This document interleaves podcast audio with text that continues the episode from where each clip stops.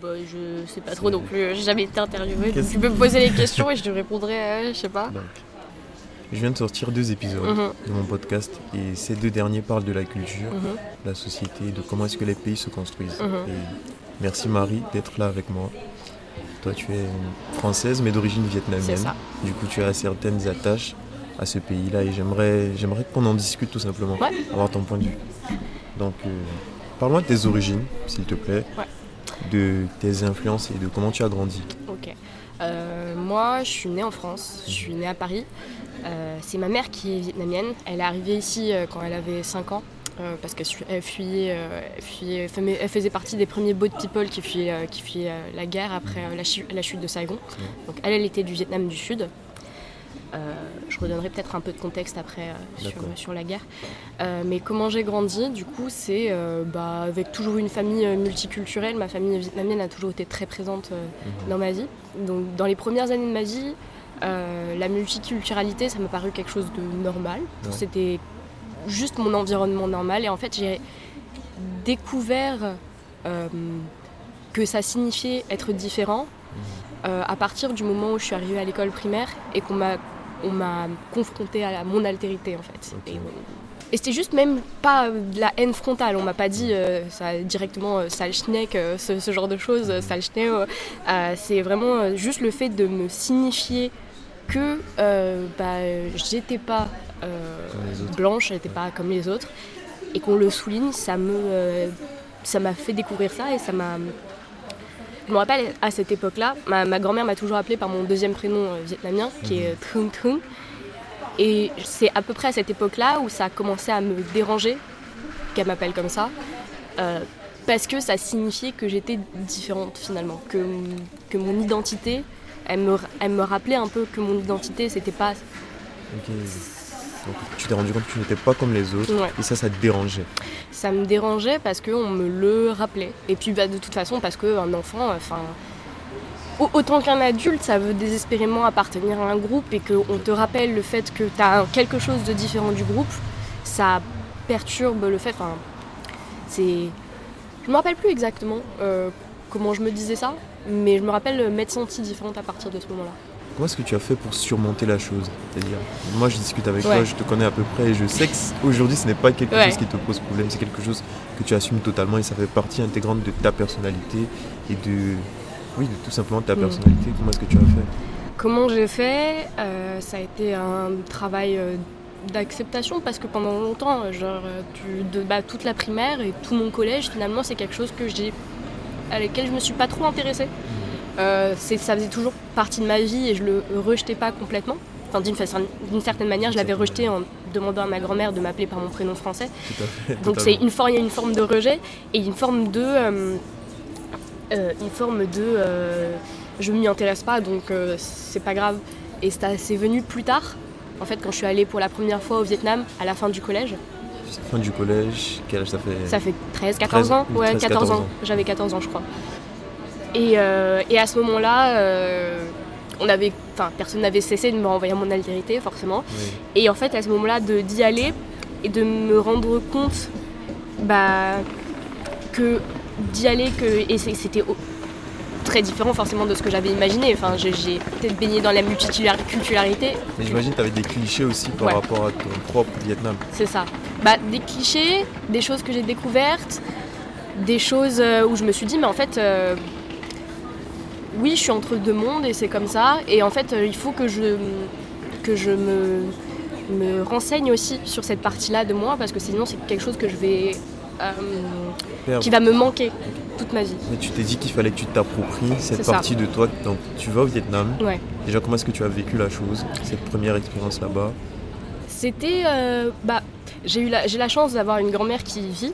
Donc j'avais une expérience pas forcément juste de touriste euh, qui est bombardé là-bas, euh, sans mauvais jeu de mots, oh là, qui est, qui est, ouais, ouais, vraiment, euh, qui est rejeté, enfin qui est envoyé là-bas dans un, dans un quart de touriste et qu'il y a juste un guide qui n'est pas, enfin qui est pas toi. Là c'était ma grand-mère, il y avait ma famille, on était, on avait, c'était comme une- des vacances en famille, mais dans un univers dont je maîtrisais aucun code, alors que les gens, comment dire, et c'était marrant aussi en fait, ce qui m'avait fait tilter la première fois là-bas, c'est que pour les gens là-bas aussi, j'étais une étrangère. C'est aussi, euh, il y a beaucoup, enfin, on, pourra en reparler, mais il y a beaucoup aussi au Vietnam cette pas cette euh, haine, mais euh, il y a un mot qui désigne les Vietnamiens qui sont partis du Vietnam pendant la guerre et qui reviennent comme ça, c'est les Viet Kieu. Et c'est un mot qui est un peu euh, péjoratif. Et, en fait, ça se, ça se ressent un peu dans le sens où autant ma mère, ça allait parce qu'elle, elle, elle, a grandi en France, finalement, elle n'est pas juste partie. Et, mais on m'a expliqué très rapidement aussi que si ma grand-mère était revenue au bras d'un Français, euh, vraiment, elle aurait pas du tout. Enfin, déjà, elle est considérée comme une étrangère un peu, alors qu'elle parle la langue, qu'elle a vécu euh, part de sa vie là-bas. Est-ce que le problème, c'est les étrangers ou les Français à cause de l'histoire coloniale euh, c'est un peu des deux, parce que généralement aussi les premiers qui sont partis pendant la guerre, c'est les Vietnamiens du, du Sud, mhm. c'était ceux qui avaient les moyens. Donc il y a une forme. Euh, bah. Ouais, il y a une forme de rejet par rapport à ça, par rapport à des, une souffrance qu'ils ont vécue sur place, qu'ils estiment peut-être que ces gens qui sont partis n'ont pas vécu. Alors que c'est juste une souffrance qui, qui, a pris des formes différentes. Quoi. Différentes, tout à fait, tout simplement. Donc en fait, tu vas au Vietnam, mm. c'est une expérience assez immersive, si on peut dire, parce que tu es avec ta grand-mère, c'est différent d'un touriste comme moi qui irait là-bas. Et, tu te rends compte que même là-bas, tu es perçu comme une étrangère. Parce qu'en fait, les gens ont les séquelles d'un mm. passé colonial et de tout ce qui s'est passé. Tout même, ce qui physiquement. même physiquement. Même physiquement. Est-ce que tu peux justement me parler de ce que tu as découvert, peut-être sur place, peut-être après, à travers tes recherches personnelles, de euh. cette histoire du Vietnam là? Sur place, ce qui m'a le plus choqué et dont on m'avait euh, jamais trop parlé en détail, parce qu'on ne veut pas trop baptiser les enfants, mhm. euh, c'est les bombardements aux, pesticides, aux herbicides, euh, dont l'agent orange. dont l'agent orange, et en fait les gens portent les séquelles physiques encore mhm. de, ces bombardements qui ont été faits en fait sur les forêts, les, jungles en fait, parce que les, les Vietcong, donc les Vietnamiens du Nord, qui étaient dans la guérilla contre les, les Américains et les Vietnamiens du Sud, euh, il se cachait dans la forêt, il se cachait dans les bosquets. Et, euh, du coup, il, est, euh, il, faisait des attaques surprises que les, Américains avaient du mal à, appréhender, à anticiper, puisqu'ils connaissaient le terrain. Et en fait, c'était une manière de détruire bah, ces cachettes-là, c'est de détruire le terrain, de détruire la les Voilà, c'est ça. Et sauf que bah, c'est des choses qui s'infiltrent dans les sols, qui s'infiltrent dans la nourriture, qui s'infiltrent dans l'eau. Et aujourd'hui, il y a encore un, des taux d'enfants qui naissent avec des malformations, de gens qui ont des cancers à cause de ça. Et ça se voit encore là-bas. Euh, bah, dans les gens, tout simplement, tu as beaucoup de gens handicapés euh, à cause de ça. Quoi. Truc, c'est qu'en fait, à, à, travers tous ces, tous ces événements, d'abord mm. la colonisation, les guerres et tout ça, le Vietnam est profondément marqué par, euh, comment dire, par la présence occidentale. Et j'aimerais savoir comment est-ce que les gens... Déjà, tu me dis, on a une perception assez particulière de ceux qui sont partis et qui reviennent, comme si c'était un peu des étrangers, ou bien des gens qui ont fui, qui ont peut-être totalement adopté la culture de, des autres, si on peut dire.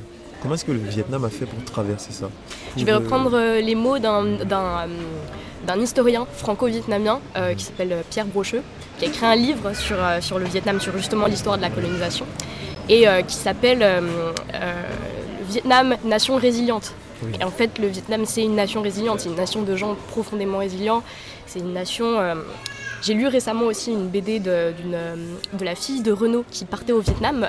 et qui faisait l'observation que. Euh, elle était tombée super malade, enfin elle pensait qu'elle allait mourir et les Vietnamiens lui disaient enfin je, je, comprends pas pourquoi tu c'est des gens qui sont c'est des gens c'est ça qui sont très forts, qui sont très résilients mhm. et euh, et en fait, c'est dans l'histoire aussi, c'est dans l'histoire du, pays. Enfin, le pays s'est forgé dans l'adversité aussi, parce que euh, avant d'être une colonie française, le Vietnam c'était un protectorat chinois. Et en fait, la nation vietnamienne s'est constituée euh, à travers euh, le fait que c'était une province chinoise particulière. Donc c'était des peuples je connais pas exactement l'histoire de toutes les minorités au Vietnam, il y en a quand même euh, beaucoup. Il y en a, il y a 56 ou 57 euh, peuples au Vietnam, un truc comme ça. Euh, mais le, peuple qui est le peuple majoritaire en termes de, population, c'est les Viets, dont, je fais partie. Et, eux, donc, ils sont. la dynastie, en fait, elle s'est forgée comme ça en, étant une province chinoise pendant 800 ans et pour progressivement se libérer de, de l'emprise chinoise, mais en gardant des liens forts aussi.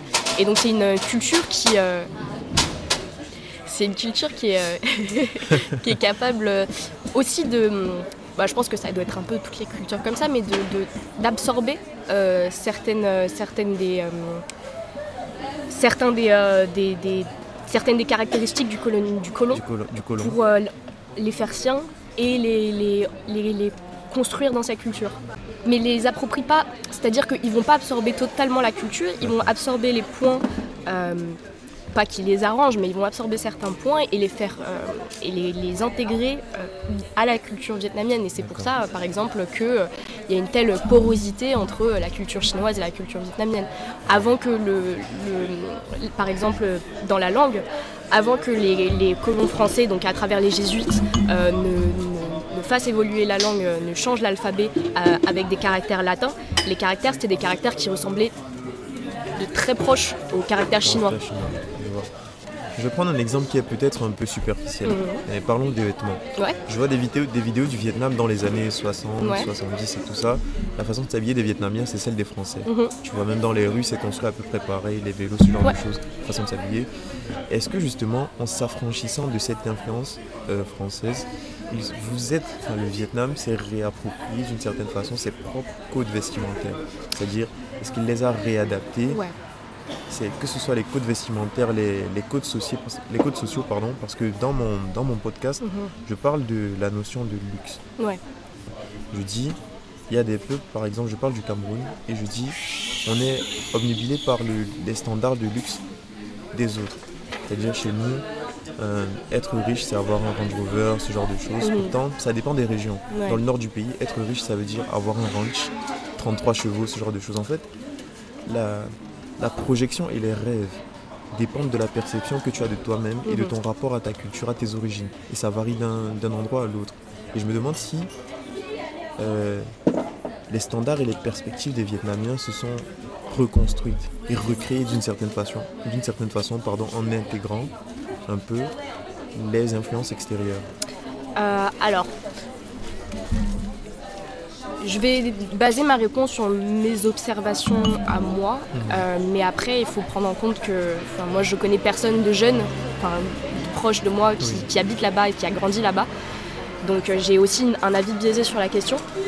Mais euh, déjà, c'est très étonnant de voir qu'aujourd'hui, bah, tu parlais des vêtements. Oui, des vêtements. Aujourd'hui, encore beaucoup de gens s'habillent en, vêtements traditionnels. Les paysans, ils s'habillent en vêtements traditionnels, en tunique, euh, tunique euh, la tunique ou euh, le, vêtement traditionnel qui s'appelle le aoyai. C'est une tunique longue avec un pantalon assez large et les jeunes femmes portent tout ça parce que les uniformes dans les lycées, c'est ça.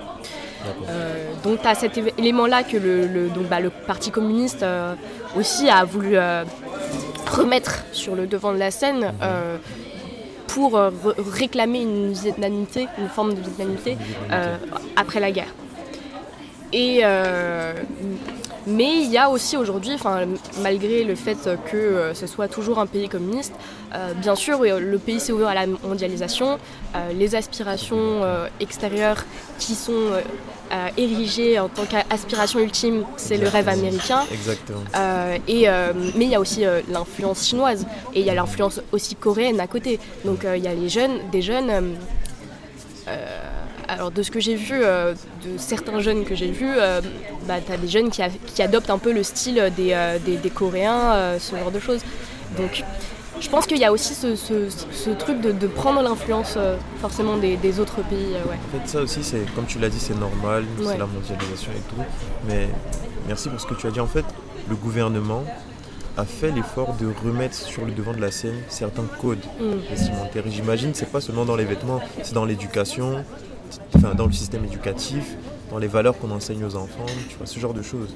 Ouais, sûrement. Je ne saurais pas exactement dire parce que le système éducatif, tout ce que j'en connais, c'est euh, des bribes que m'ont rapporté ma grand-mère et mes tantes qui elles-mêmes sont plus dans le système éducatif. Donc, donc voilà. Mais j'ai vu passer un article dernièrement qui disait que c'était un des meilleurs systèmes éducatifs au monde.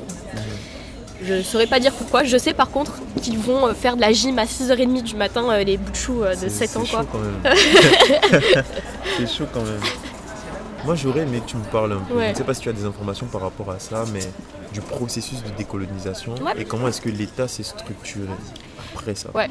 alors ça a été un processus, honnêtement, un processus de, de, de, colonisation. On ne peut pas vraiment parler de. Là, c'est une rupture plus qu'un processus. Une rupture, parce que parce que bah, comment euh, le Vietnam s'est décolonisé, les colons étaient là.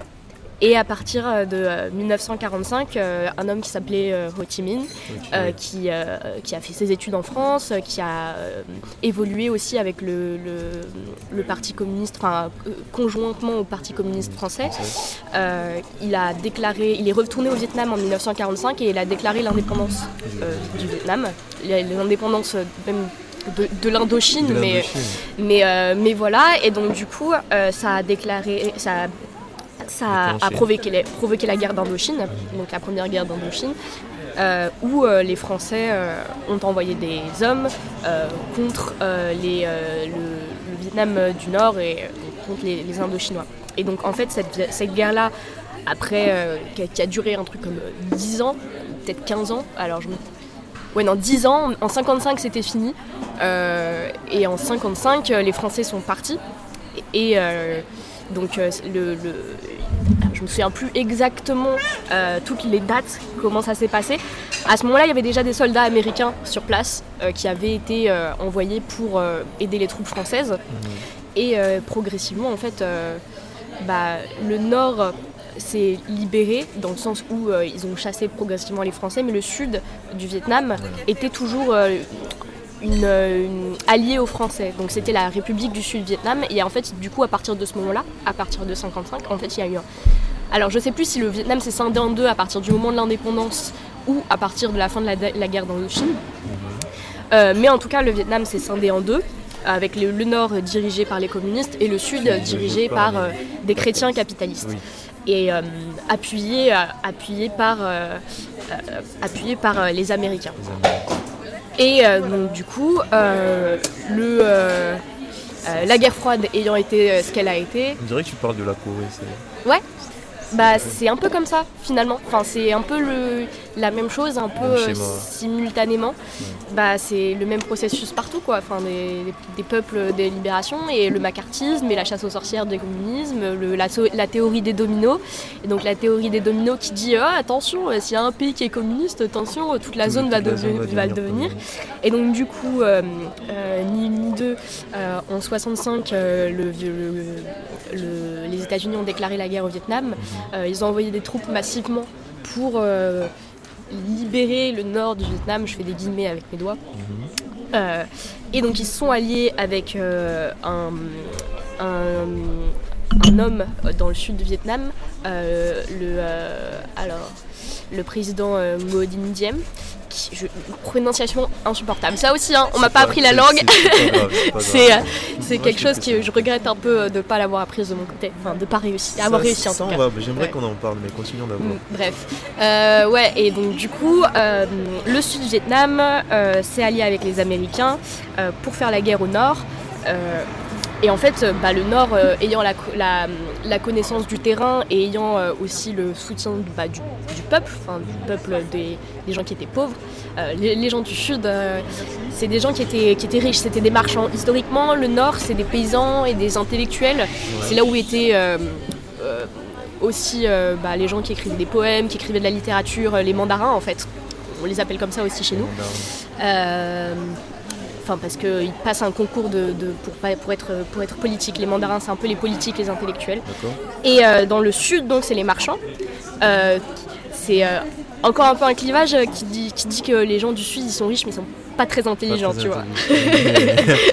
et donc du coup, du coup cette, cette opposition a duré pendant quelques années. Et au bout de quelques années de conflit, alors je ne me rappelle plus exactement, euh, je crois que c'est en 69, j'ai pas envie de dire, dire, de bêtises, mais les Américains étaient tellement dépassés. Et en fait, oui, c'est 68-69, il y a eu mai 68, et donc tout un mouvement de la jeunesse qui était complètement contre cette guerre et qui commençait à voir bah, les, en fait, les images de la guerre elle-même qui ont commencé à faire le tour du monde. C'était la première guerre à être diffusée. C'est ça.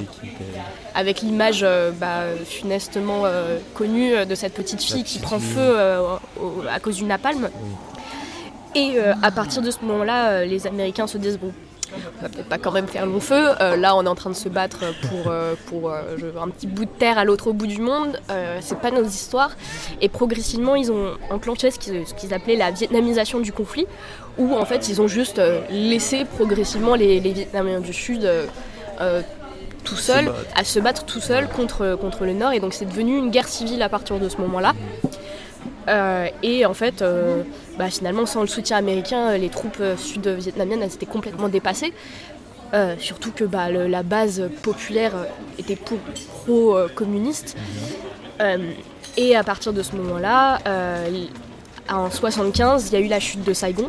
Et en fait, c'est à partir de la chute de Saigon que beaucoup des boat people sont partis de, du Vietnam. ma famille ayant fait partie des premiers parce que mon grand-père, il faisait partie de l'armée sud-vietnamienne, donc ils ont eu la chance de pouvoir accéder à un bateau assez rapidement. Merci pour toutes ces histoires. Ouais, j'espère que j'ai pas fait trop d'inexactitudes. Non, mais si, si. c'est vrai que le, déjà l'interview n'a aucun sens. Ça, va dans, ça parle de, guerre, ça revient sur l'aspect un peu plus personnel. du coup, là, j'aimerais revenir sur ce que tu as dit par rapport à la langue. Ouais. Déjà, on voit que toi, tu as une certaine démarche tu t'es intéressé à ta propre culture, tu t'es renseigné, tu as fait tes recherches, en fait, tu t'es approprié des choses que tu ne connaissais mhm. pas. Est-ce que tu penses que c'était indispensable, personnellement? Euh, Pour moi, oui. Mais je pense que c'est pas indispensable pour tout le monde. Je pense qu'il y a des gens qui, sont, qui vivent très bien sans l'avoir fait. J'ai plein d'amis qui sont franco-vietnamiens, euh, même dont les deux parents sont vietnamiens, qui bitent pas un mot de vietnamien, enfin, qui ne sont pas forcément intéressés à l'histoire plus que ça, autre que ce qu'on leur a raconté. Je pense qu'ils le vivent bien aussi. Euh, pour moi, c'était une démarche qui était indispensable parce que euh, bah, c'est aussi mon histoire personnelle où, euh, je me suis beaucoup. en fait, j'ai beaucoup eu ce sentiment de, rejet, d'altérité, ce genre de choses, bah, ce que je disais au début. Et en fait, il, fallait que, que ce soit justifié d'une certaine manière et que, et que je me dise, bah oui, je suis différente, mais je suis pas juste différente parce que je ressemble pas à tout le monde. Je suis différente parce que j'ai quelque chose, bah, j'ai quelque chose de différent. C'est ma culture, ma double culture. Culture, toute une histoire. Voilà. Et par rapport à la langue, est-ce que la langue, ça rentre un peu dans cet ensemble-là en mode, euh, ça, ça t'aurait permis de, comment dire, de compléter cette partie de toi que tu ne connais pas totalement? Ouais.